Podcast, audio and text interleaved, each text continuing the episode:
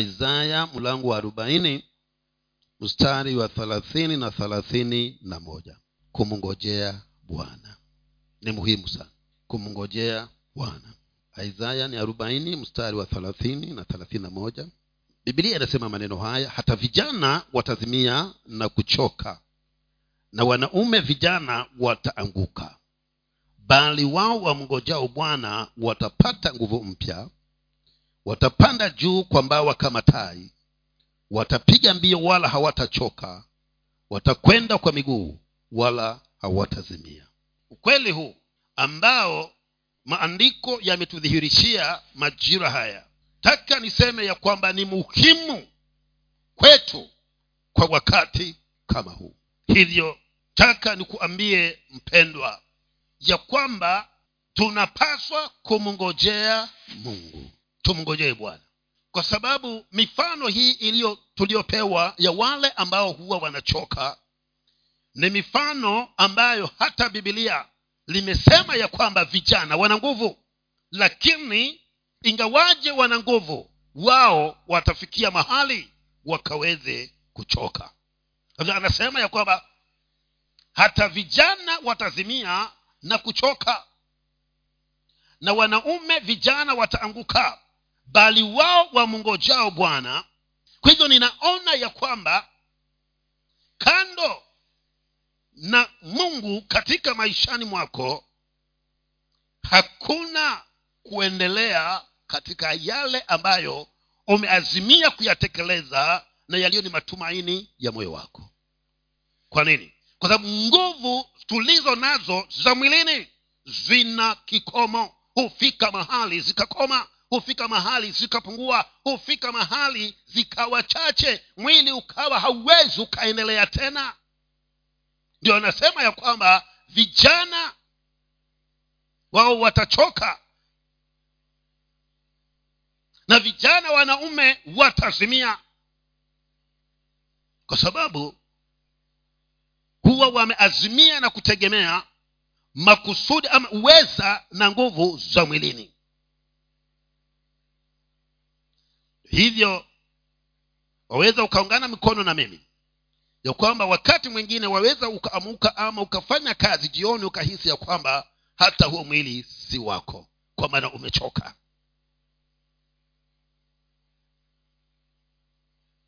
Lakini tunaambiwa ya kwamba wanaomungojea bwana watafanya upya nguvu zao. Kuna maneno hapa yanayojitokeza katika mstari wa thelathini na moja. Anasema bali wao wamngojao bwana jambo la kwanza watapata nguvu mpya. Wanaomngojea mungu watapata nini? Nguvu mpya. Wanaomngojea bwana hata ingawa wanaweza wakafika mahali hata nao wakachoka lakini hata wachokapo tena bado mungu wa mbinguni atawapa nguvu mpya nguvu za kuendelea na kile ambacho bwana amekiweka moyoni mwao kukitekeleza. Na naamini unaweza ukakubaliana na mimi ya kwamba tangu ulipomjilia yesu kama bwana na mokozi maishani mwako kuna siku moja ulihisi ya kwamba huu mwili hautaki tena mambo ya rohoni si kwamba umechoka na hii safari. Lakini kadri ulivyomngojea bwana kwa kipindi kisicho kirefu mungu wa amani akaachilia nguvu juu yako na ukahisi umehuishwa tena na ukatamani na kufurahia kutembea tena katika safari hii ya imani. Wapendwa si kwa sababu kuna kitu ulifanya lakini kwa sababu mungu huyu wa mbinguni alitimiliza neno hili ya kwamba wanaomngojea bwana watapewa nguvu mpya. Na hili ni shahidi. Kwa maana isingekuwa ni huyo bwana kutupatia nguvu mpya kila inapoitwa siku wengine neema ya wokovu tungekuwa tumeiondokea unafika mahali unahisi ya kwamba hali imekuwa ngumu sana. Lakini wanaheri wale wanaomngojea bwana kwa maana watapewa nguvu mpya. Na wapendwa ni muhimu utamani katika hali zako zote msubiri bwana. Katika changamoto zako zote mungojee mungu. Katika kila aina ya dhoruba na tufani itakayokujilia ninachokuhimiza mungojee bwana. Kwa maana liwe liwalo unapomngojea bwana kuna sababu na kuna wakati na siku moja atakuja kuachilia nguvu mpya katika maishani mwako. Wapendwa hasa siku tulizo hatuna maarifa yetu ambayo yatatusaidia. Hakuna nguvu zetu ambazo zitatusaidia. Zitakazotusaidia sisi ni nguvu za bwana na tunapohisi kwamba tumepungukiwa katikati ya upungufu mungojee mungu mpendwa. Kwa maana hakika ni lazima atakuja. Kwa hivyo wanaomngojea bwana kuna nguvu mpya ambazo ni lazima watapewa. Na wakati mwingine wapendwa pengine utahisi kwamba ni nguvu zinaweza kushukishwa lakini wakati mwingine ni kile ambacho umekuwa unakitamania kwa muda mrefu na umekuwa ukikililia siku baada ya nyingine lakini hakija kufikiria niko hapa kukwambia ya kwamba mungojee bwana kwa maana wakati wake utakapotimilika wakati mtimilifu wa mungu hilo unalotamani kuja ni lazima litakuja tumngojee bwana wapendwa. Kwa hivyo akasema wanaomngojea bwana watavikwa nguvu mpya. Kwa maana ujapongojea mungu na mungu ajidhihirishe aje akuondoe katika hiyo changamoto akuweke ile ng'ambo nyingine wapendwa huwa umevikwa nguvu nyingine ambazo wanasema hata lingine likija tena bado mungu atanishindania kisa na maana umeazimia kumngojea bwana. Kwa hivyo wanaomngojea bwana watavikwa nguvu mpya. Na jambo la pili anasema ya kwamba watapaa juu kwa mbawa kama tai.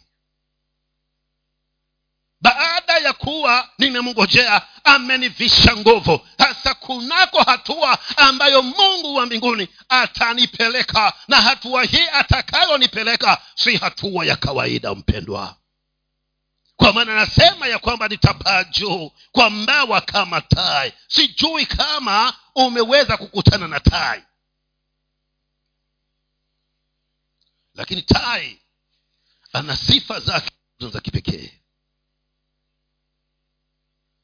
Ya kwamba kati ya ndege hakuna ndege awaye yoyote ambaye anaweza akaruka juu zaidi kuliko huyu tai kwa hivyo nitakapokuwa nimemngojea na bwana amenivisha nguvu mpya uwezo atakaonipatia nitaruka na nitaenda juu zaidi ya matarajio yangu juu zaidi ya matamanio yangu. Kama ilikuwa ni biashara ninamngojea bwana katika hiyo biashara. Atakaponipa nguvu mpya wapendwa haitakuwa biashara ya kawaida itakuwa biashara ya kimataifa. Wanasema nitapaa kwa mbawa kama tai na tai anaenda umbali usiokuwa wa kawaida. Wapendwa haitakuwa na umuhimu wakati umeazimia kumgojea bwana na ifike wakati ukate tamaa. Usikate tamaa. Msubiri. Mngojee kwa sababu kivyo vyote vile atakuja na ajapo atakuvisha nguvu mpya na atakapokuvisha nguvu mpya atakuwezesha ya kupaa juu zaidi kama tai. Kwa hivyo haita haina shida. Kwa majira ambayo saa hizo upo yasikusumbue lakini wewe katikati ya majira hayo himizo nalokupa mngojee bwana kwa maana yuaja haya jambo lingine anasema ya kwamba watapiga mbio wala hawatachoka. Wapendwa tutakapokuwa tumemngojea bwana. Ametuvicha hizo nguvu mpya. Bwana kutembea kwetu kukimbia kwetu hakutakuwa na sababu ya sisi kuchoka. Kwa maana nguvu alizo anatupatia mungu atakazotupa mungu tunapomngojea zitakuwa ni zaidi ya uwezo wa kibinadamu. Kwa hivyo tutapiga mbio na hatutachoka. Na ukitaka uhakika ukitaka uthibitisho kamuulize eliya eliya wakati aliposema na, na ahabu akusanyiwe wale wana wa israeli katika mlima kamele. Na akafanya hivyo ahab na akaweza kusababisha mungu kushuka ili kwamba aweze kuteketeza ile dhabihu. Na baada ya hapo akamwambia ahabu ngoja naenda kumwomba boma kwamba afanye nini? Aachilie mvua. Na kadi inavyoenda kumwambia kumwomba bwana aachilie mvua na nina imani ya kwamba mvua itakuja. Kwa hivyo akaenda akafanya maombi. Na akatumana yule msaidizi wake karibu mara saba mara ya saba ndio kukaonekana dalili. Alipokuja mara ya saba akamuuliza hey, kunaonekanaje? Akamwambia nimeangalia kule kuliko na bahari. Naona kana kuna kawingu saizi ya mkono. Eliya akamwambia akamwambia ahab apige moto gari yake na anze kuenda. La sivyo mvua yaweza ikamzuia. Na baada ya hapo ahabu yese alienda zake na gari yake. Eliya akawa anamalizana na mungu huku. Na alipomalizana na bwana akawa sasa amebaki yeye. Lakini bibilia anasema ya kwamba huyu mzee eliya ile shuka yake akaiweka vizuri. Sijui kama wewe ulikuwa wakati huo ambapo wakati wavulana hawapewi masuruale kwa maana haziko tulikuwa tuna madurufu kuna nguo zilikuwa zaitwa madurufu hiyo ndiyo ya kushindia tena ndiyo ya kulalia. Sasa tulikuwa tuna njia tunazozifanya wakati tunataka kushindana mbio. Tunaikunjakunja vizuri alafu tunapitisha hapa yarudi huku tunafika hapa alafu sasa tunaenda mbio sasa. Sasa eliya ndivyo alivyofanya hivyo akafanya hivyo na akakimbia. Bibilia inasema ya kwamba mbio hizo alizokimbia zilishinda farasi ya nani? Ya ahabu. Akaenda akampita nani? Ahabu. Na ahabu iko na gari ndo hapa tunasema ya kwamba watakimbia na hawatachoka. Watatembea wala hawatazimia. Kwa sababu kwa sababu gani? Tumemngojea bwana na bwana wa mbinguni ameachilia neema juu yetu. Ameachilia nguvu mpya. Hivyo mpendwa sistizo langu ni kwamba usiwe na tashwishi. Mungojee bwana. Taka niseme hivi wakati mwingine wanadamu hufikia mahali tukafikiria ni kana kwamba mungu hayuko pamoja nasi. Kwa sababu ya zile hali ambazo unazipitia pale. Kwa sababu ile changamoto iliyokuzunguka unafikiria hapa tena mungu yupo? Wapendwa mungu huwa yuko pale tena yuko karibu sana na wewe kuliko wakati unaona ya kwamba kila kitu ni vizuri.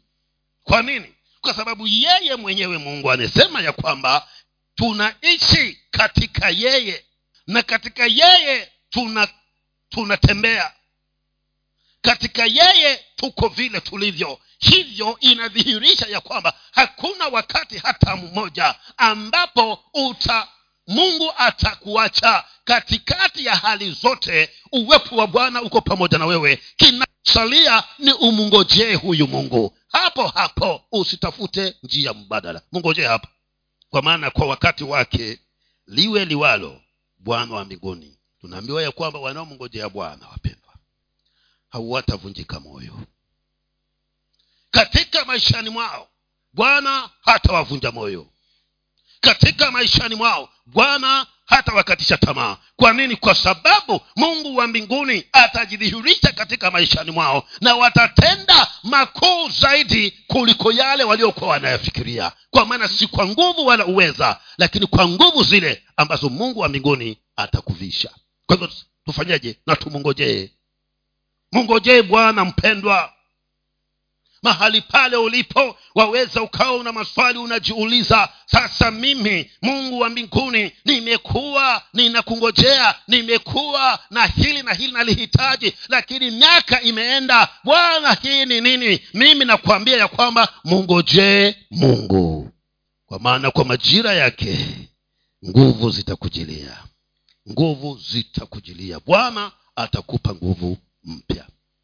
Kwa hivyo katika hali hii ya kumsubiri bwana katika hali hii ya kumngojea mungu tunaambiwa ya kwamba kadri tunavyomsubiri ndivyo mungu wetu naye anavyojipanga ili akaweze kujidhihirisha katika maishani mwetu. Sasa kama ni kumngojea bwana ninamngojea katika hali gani? Kwa maana ni kweli maandiko yamenalia kwamba nimngojee bwana. Lakini kadri navyomngojea bwana napaswa nami nimngojee katika hali gani? Namba zaburi arobaini mstari wa kwanza. Ninapomngojea huyu mungu mimi nami napaswa niweje? Napaswa nimngojee katika hali ya namna gani? Napomngojea napaswa nifanye nini? Mimi nami ni hali gani? How do i wait upon the, upon the lord? Ninamngojeaje huyu bwana? Zaburi arobaini mstari huo wa kwanza. Number zaburi arobaini mstari wa kwanza unasema nalimngoja bwana kwa subira.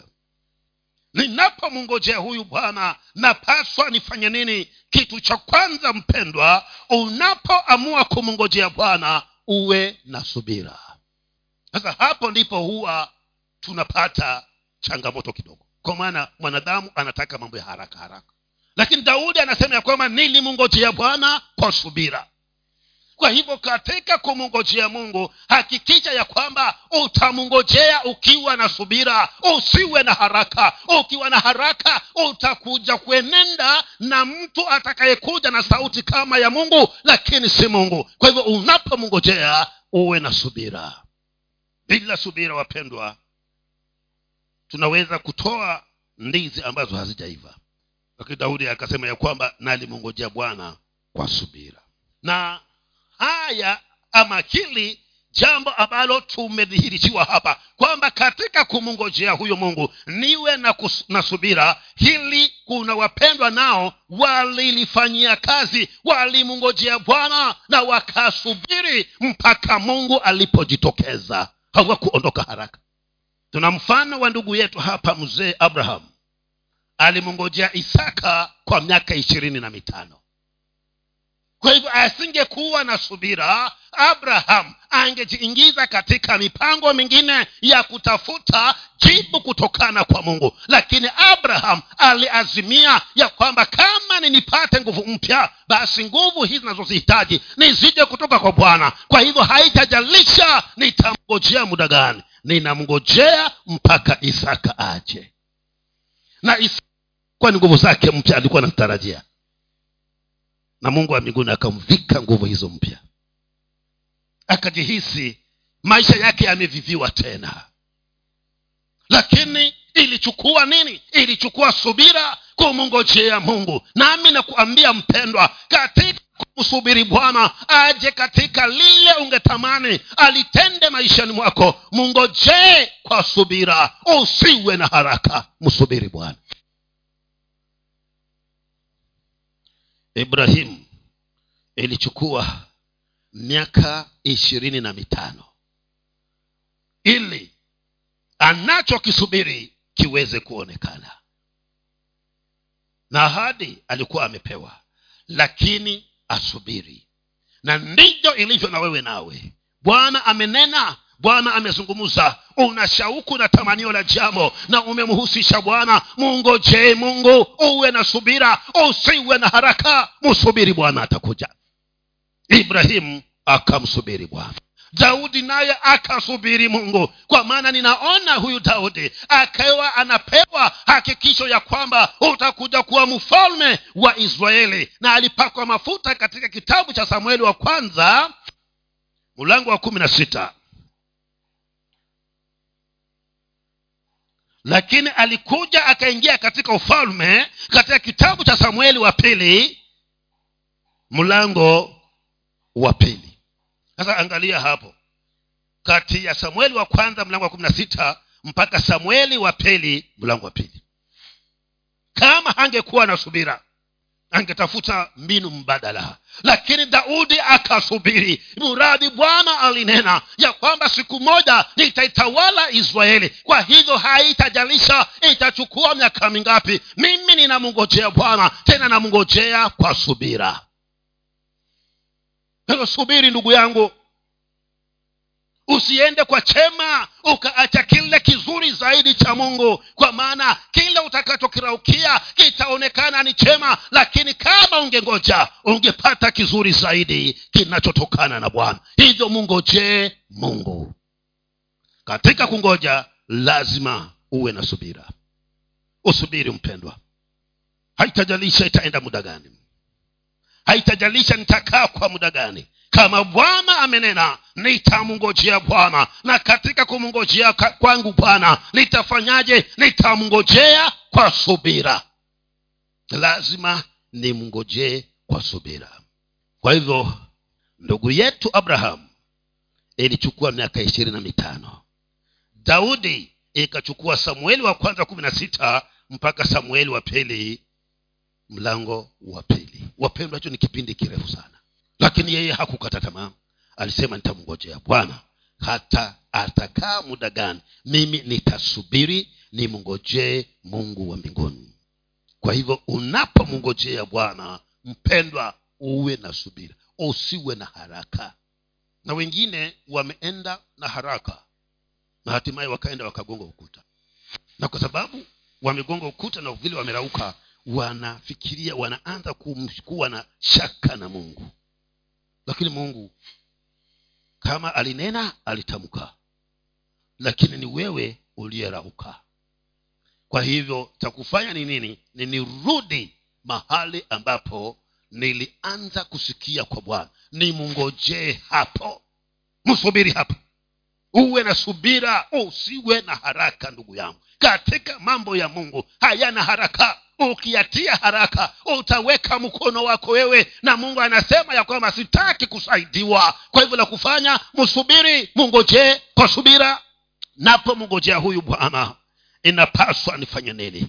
Jambo la, la pili as ninapomngojea mungu imenipasa nisiache kutenda mema katika kumsubiri huyo bwana. Nisiache kutenda mema. Niendelee kuyatenda yale ya mungu. Niendelee kutenda maagizo ya bwana. Niendelee kutenda mapenzi ya bwana. Kwa hivyo katika kumngojea huyo mungu usiache kutenda mema. Wafalme wa pili mlango ni waine wafalme wa pili mlango ni waine wakati wa kumngojea bwana usiache kutenda mema. Endelea kutenda mema unapomngojea mungu endelea kumpendeza bwana unapomngojea mungu. Endelea kumtumikia bwana unapomngojea bwana. Kwa sababu majira yajapohitimu mungu wa mbinguni atakuja. Na akija hakuna atakayeweza kumzuia. Alilokusudia maishani mwako lazima litatendeka. Kwa hivyo unapomngojea huyu mungu usiache kutenda mema. Wafalme wa pili. Mlango ni wa nne kuanzia mstari wa nane hata ikawa siku moja elisha alikwenda shinamu na huko kulikuwa na mwanamke mmoja mwenye cheo naye akamshurutisha aje ale chakula. Ikawa kila alipopita njia ile kuingia kuingia kula chakula. Yule mwanamke akamwambia mumewe tazama mimi naona ya kuwa mtu huyu apitaye kwetu mara kwa mara ni mtu mtakatifu wa bwana wa mungu na kuomba tumfanyie chumba kidogo ukutani na ndani yake tumwekee kitanda na meza na kiti na kinara cha taa na itakuwa atujiliapo ataingia humo. Ikawa siku moja akafika huko akaingia katika chumba kile akalala. Akamwambia gehazi mtumishi wake mwite yule mshunami naye alipokwisha kuitwa akasimama mbele yake akamwambia sema naye sasa tazama wewe umetutunza sana namna hii. Utendewe nini basi? Je uombewe neno kwa mfalme au kwa amri wa jeshi? Yule mwanamke akamjibu mimi ninakaa katika watu wangu mwenyewe. Akasema basi utendewe nini? Geaza akajibu hakika hana mwana na mumewe ni mzee. Akamwambia akamwite naye alipokwisha kuitwa akasimama mlangoni akasema panapo wakati huu mwakani utamkumbatia mwana. Akasema la bwana wangu wewe mtu wa mungu usiniambie mimi mchakazi wako uongo. Yule mwanamke akachukua mimba akazaa mtoto mume wakati huo huo mwakani kama elisha alivyomwambia. Mngojee bwana. Kwa maana kadri unapomngojea mungu bibilia inasema ya kwamba mama huyu alikuwa katika hali ya kusubiri kwa maana amejaribu kila awezalo na hakuna lililotokea. Hakuna jibu jema lililomjilia kama alivyokuwa anakusudia. Lakini katika ya hali hizo zote akasema sasa mahali ilipofika namwachia mungu. Kwa hivyo moyoni mwake hakuwa na shaka moyoni mwake hakuwa na kinyongo na mungu. Moyoni mwake hakuwa na hasira na bwana. Moyoni mwake akampenda mungu. Akasema sasa ninamsubiri yeye. Na katika kumsubiri huyu bwana sitaacha kutenda mema. Kukawa kuna mtumishi wa mungu pale kila siku anapita akielekea huduma. Ikafika wakati moyo wake roho mtakatifu akamshuhudia kwamba huyu mzee anayepitapita hapa mzee huyu ni mtumishi wa bwana. Kwa hivyo akasema basi kama ni hivyo kila ajapopita nitamkaribisha angalau apate maji ya kunywa nimpate chakula ale alafu aendelee na shughuli zake. Na alipokuwa akifanya hivyo wazo likamjilia akasema basi tena huenda akawa mzee huwa. Hapa ndiyo katikati. Ya anakotoka na anakwene- anakwenda kwa hivyo angalau tumtengenezee chumba ili akifika hapa apumzike alafu kesho yake afate shughuli zake aende na safari yake. Bwana mumewe akamwambia fanya kama unavyotaka. Kwa hivyo akajengewa hicho chumba. Sasa kadri anavyomtengenezea huyu mtumishi wa bwana kumbe ndivyo anavyomtumikia mungu na katika maen, katika tamanio lake ambalo katika hali zake za kawaida amejaribu kila wezalo lakini sasa amefika ukingoni na akasema mahali nilipofika haya mengine namwachia bwana ninamsubiri yeye mungu. Na katika kumsubiri bwana hakuacha kumtolea huyu mungu. Na alimtoleaje? Kwa kumshughulikia mtumishi wa bwana.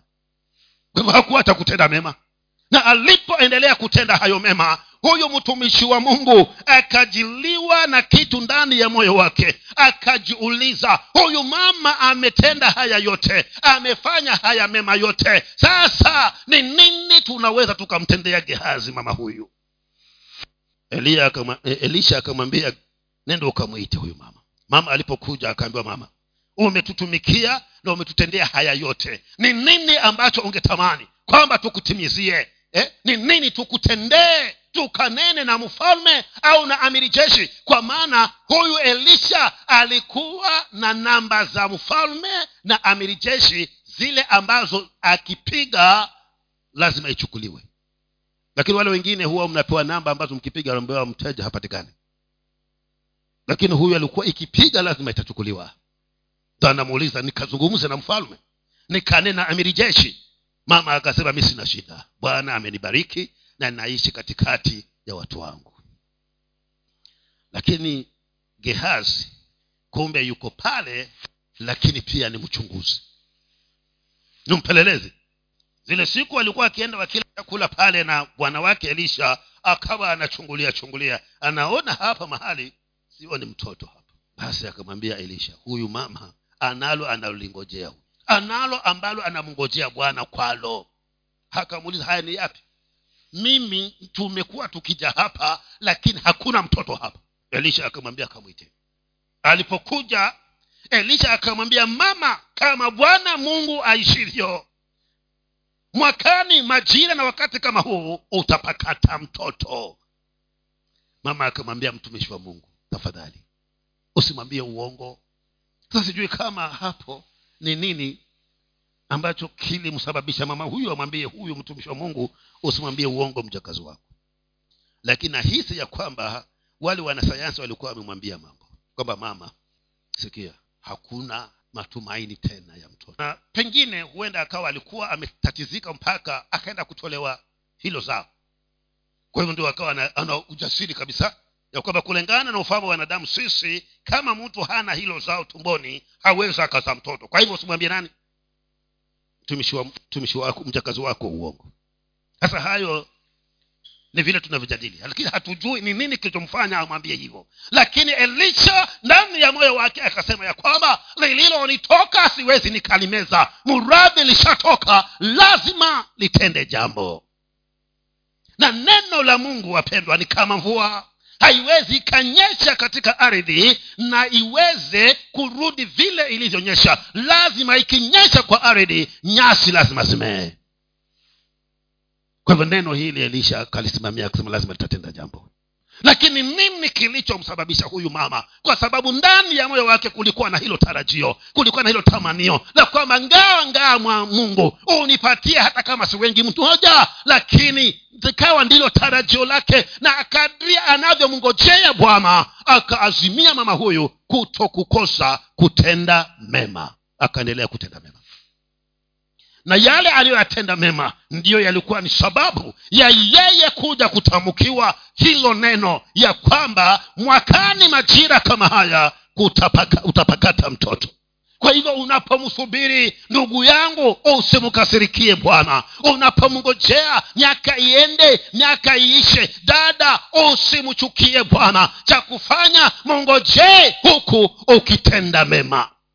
Kwa maana kadri unavyotenda mema ndivyo mungu wa mbinguni atakavyojidhihirisha katika maishani mwako. Kwa hivyo mngojee bwana na ninapomngojea napaswa nifanye nini? Napaswa nitende mema. Kadri ninavyomngojea huyu mungu. Na ndivyo alivyofanya ibrahimu pia. Ndivyo alivyofanya ibrahimu pia. Mwanzo kumi na nane mstari huo wa kwanza mpaka kumi na nne. Alipokuwa anamngojea bwana hakuacha kutenda mema. Aliendelea kutenda mema maana alipokuwa ameketi kwenye hema lake siku moja akaona jamaa watatu wanapita karibu na nyumba yake. Ibrahimu akakimbia mbio akaenda akawasalimia. Akawaambia jameni mradhi mumekuja na mumepitia karibu na nyumba ya mtumishi wenu. Naomba mkae hapa chini ya mti. Angalau nikawaletee maji mje munawe miguu munywe alafu kama ni kuendelea muendelee. Wale watu wakamwambia basi ibrahim fanya kama ulivyokusudia.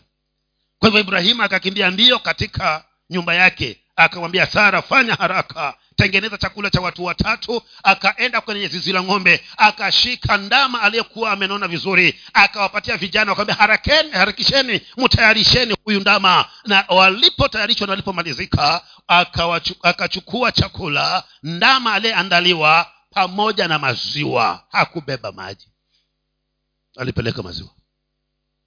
Akaenda akawawekea hapo ambao wapendwa hasa kuleni.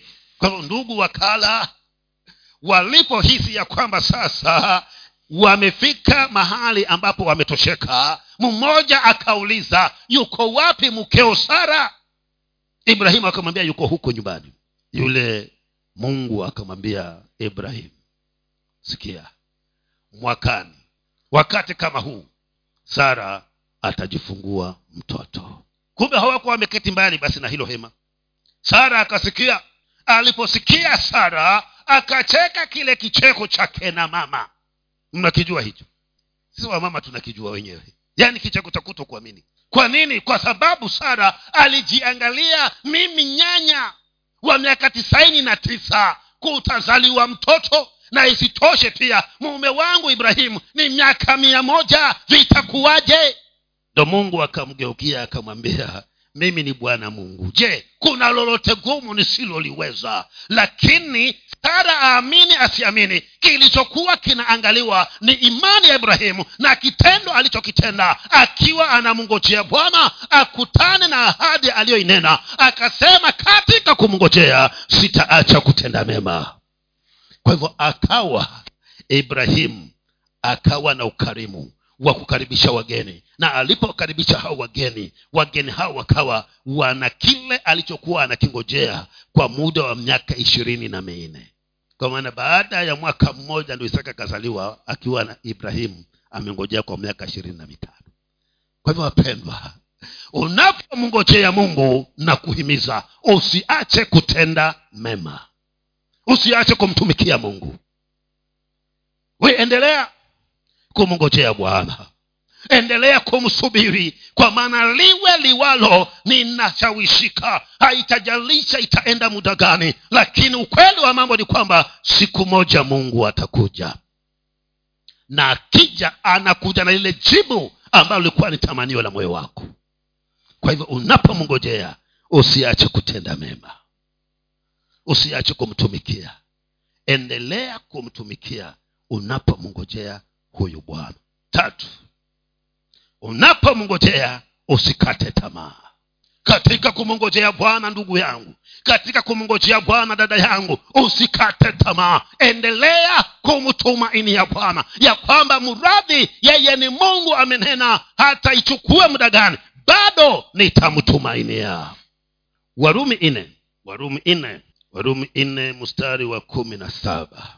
Mstari wa kumi na saba unanena maneno haya kama ilivyoandikwa nimekuweka kuwa baba wa mataifa mengi.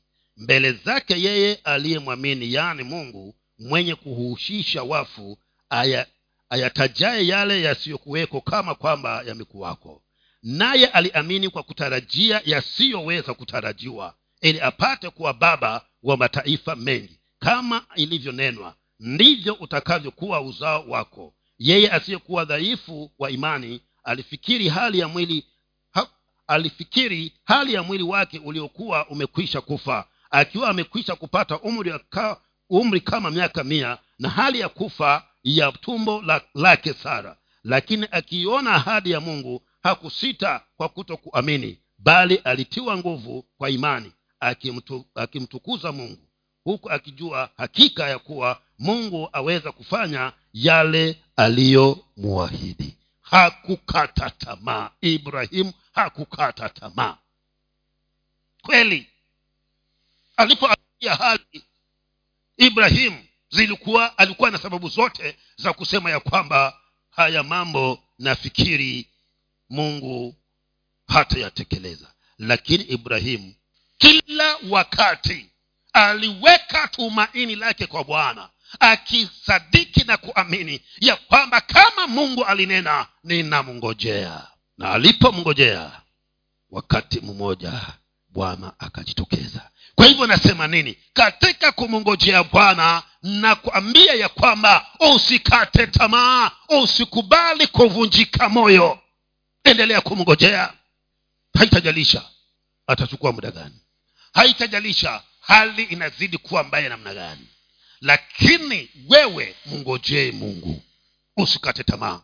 Napo mngojea mungu usikate tamaa. Tatu nne usisikize sauti za wale wanaonena kinyume kuhusiana na tarajio lako.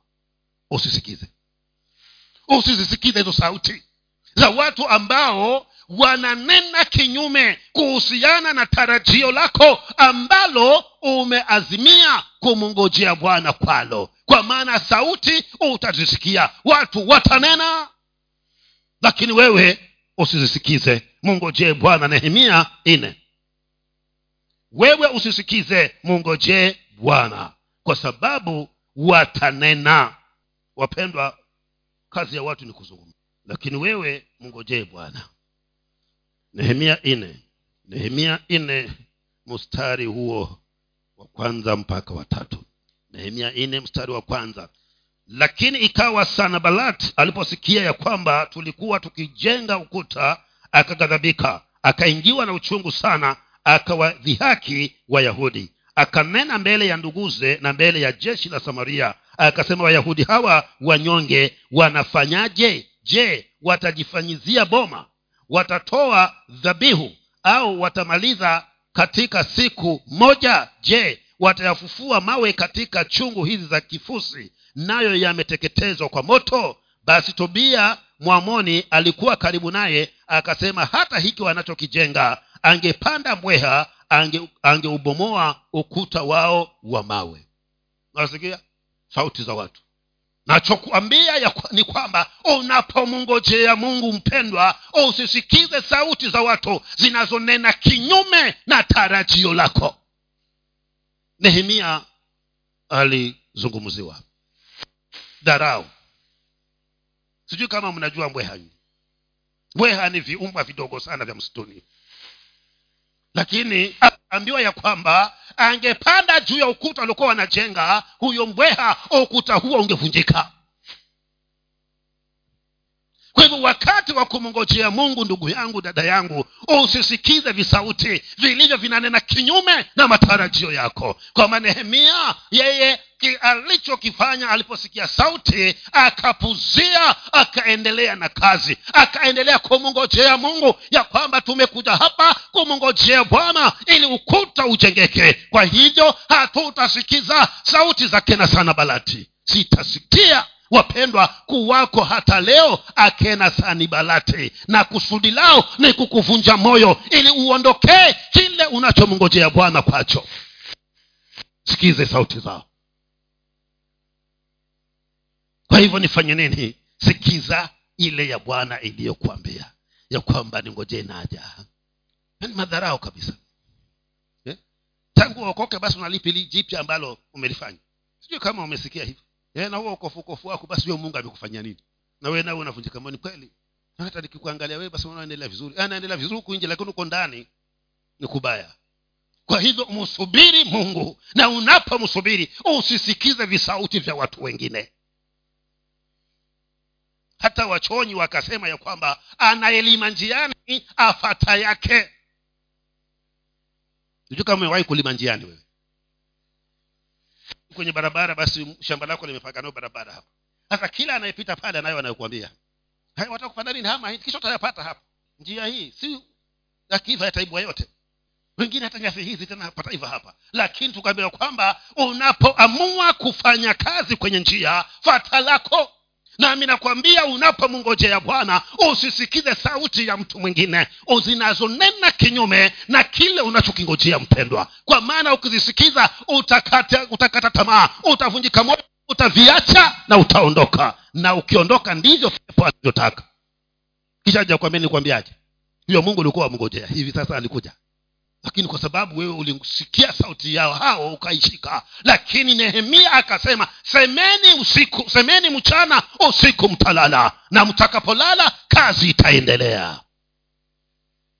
Kwa hivyo ndugu zangu unapomngojea bwana hebu ziba masikio yako kwa sauti yoyote inayonena kinyume na kile unachokitarajia. Kwa maana usipoziba masikio basi watakuvunja moyo na utakubaliana na mimi siku zile ulipookoka pale mwanzo mwanzo wale marafiki walikwambiaje?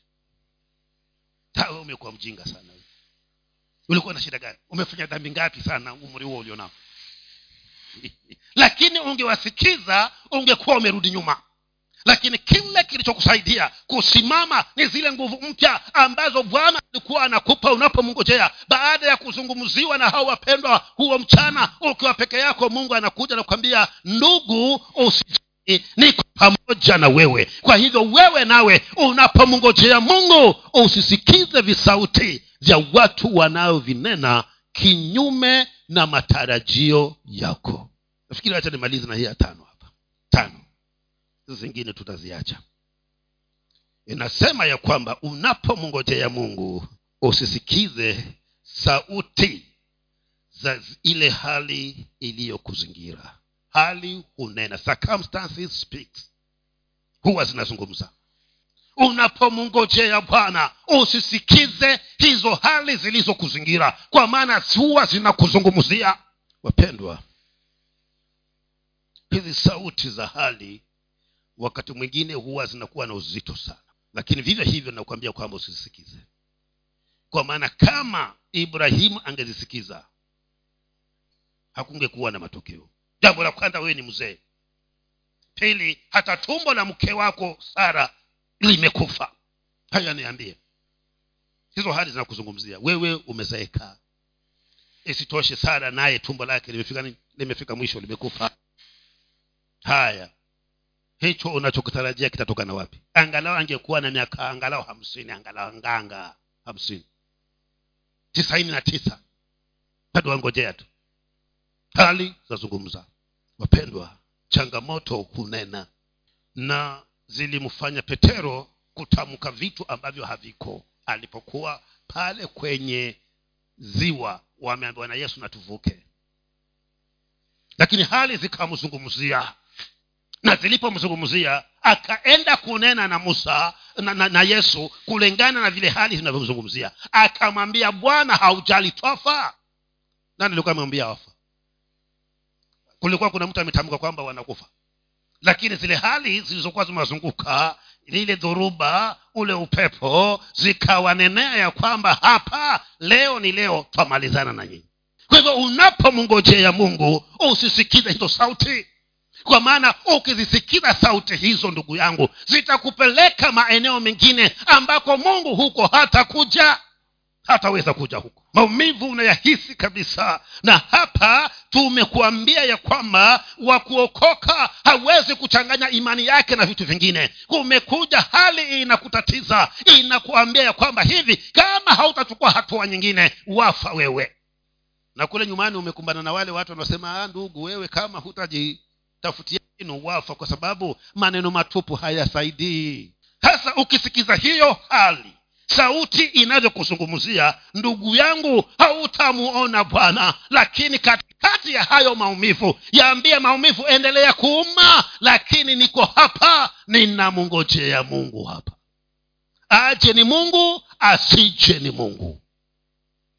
Usikubali hali zikuzungumzie changamoto usizisikize sauti yake. Kwa maana ukizisikiza zitakutoa katika mpigo wa moyo wa bwana. Na katika hali hiyo japo mngojea hatakuja. Simama katika ile haki ya mungu. Nashikilia hiyo imani ya kumngojea mungu hapo. Hali na zinene mpaka zinyamaze. Kwa maana hazitaendelea. Tafika wakati zitanyamaza. Kwa hivyo unapomsubiri unapomngojea huyu mungu usisikize sauti na sauti zingine zinaongezwa nguvu. Asubuhi nimesema zinaongezwa nguvu na nini? Na na na scanning. Naenda kuambia ndugu ungekuja baada ya miaka kabla ya miaka mitano tungeimaneji hali yako. Lakini pale mahali imefika. Lakini mimi naikuja kuuliza haya anaendelea kando ambia ndugu mpelekeni nyumbani hapa bili na ingi, inazidi tu. Hivyo hali imesema nini? Lakini mungu anasema nini?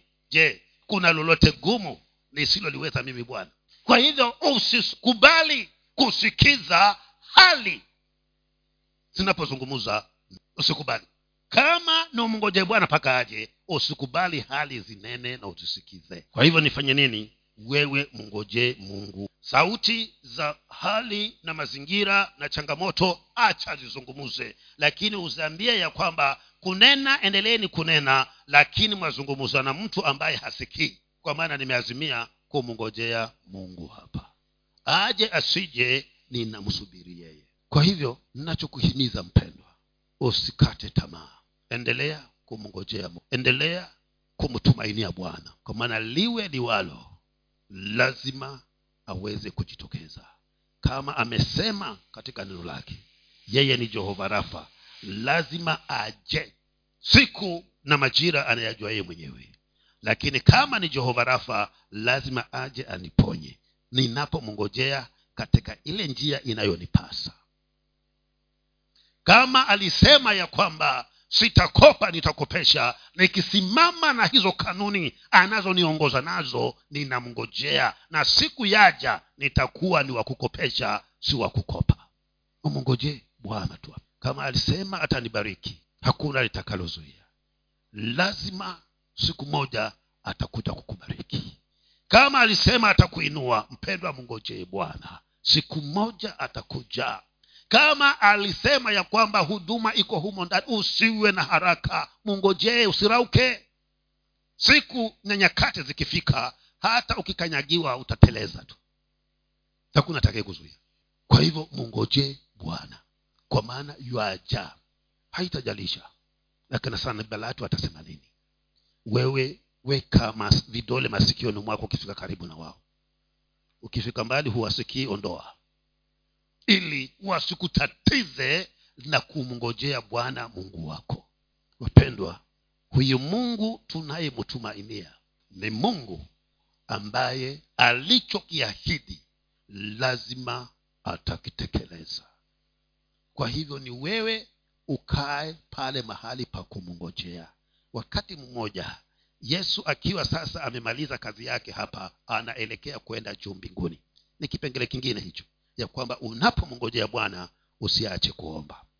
Lazima uendelee kuomba. Unajisikia kuomba omba. Ujisikii endelea kuomba. Kwa maana walipoambiwa kwamba kangojeni mpaka atakapowajilia huyu roho ndipo mtapokea nguvu.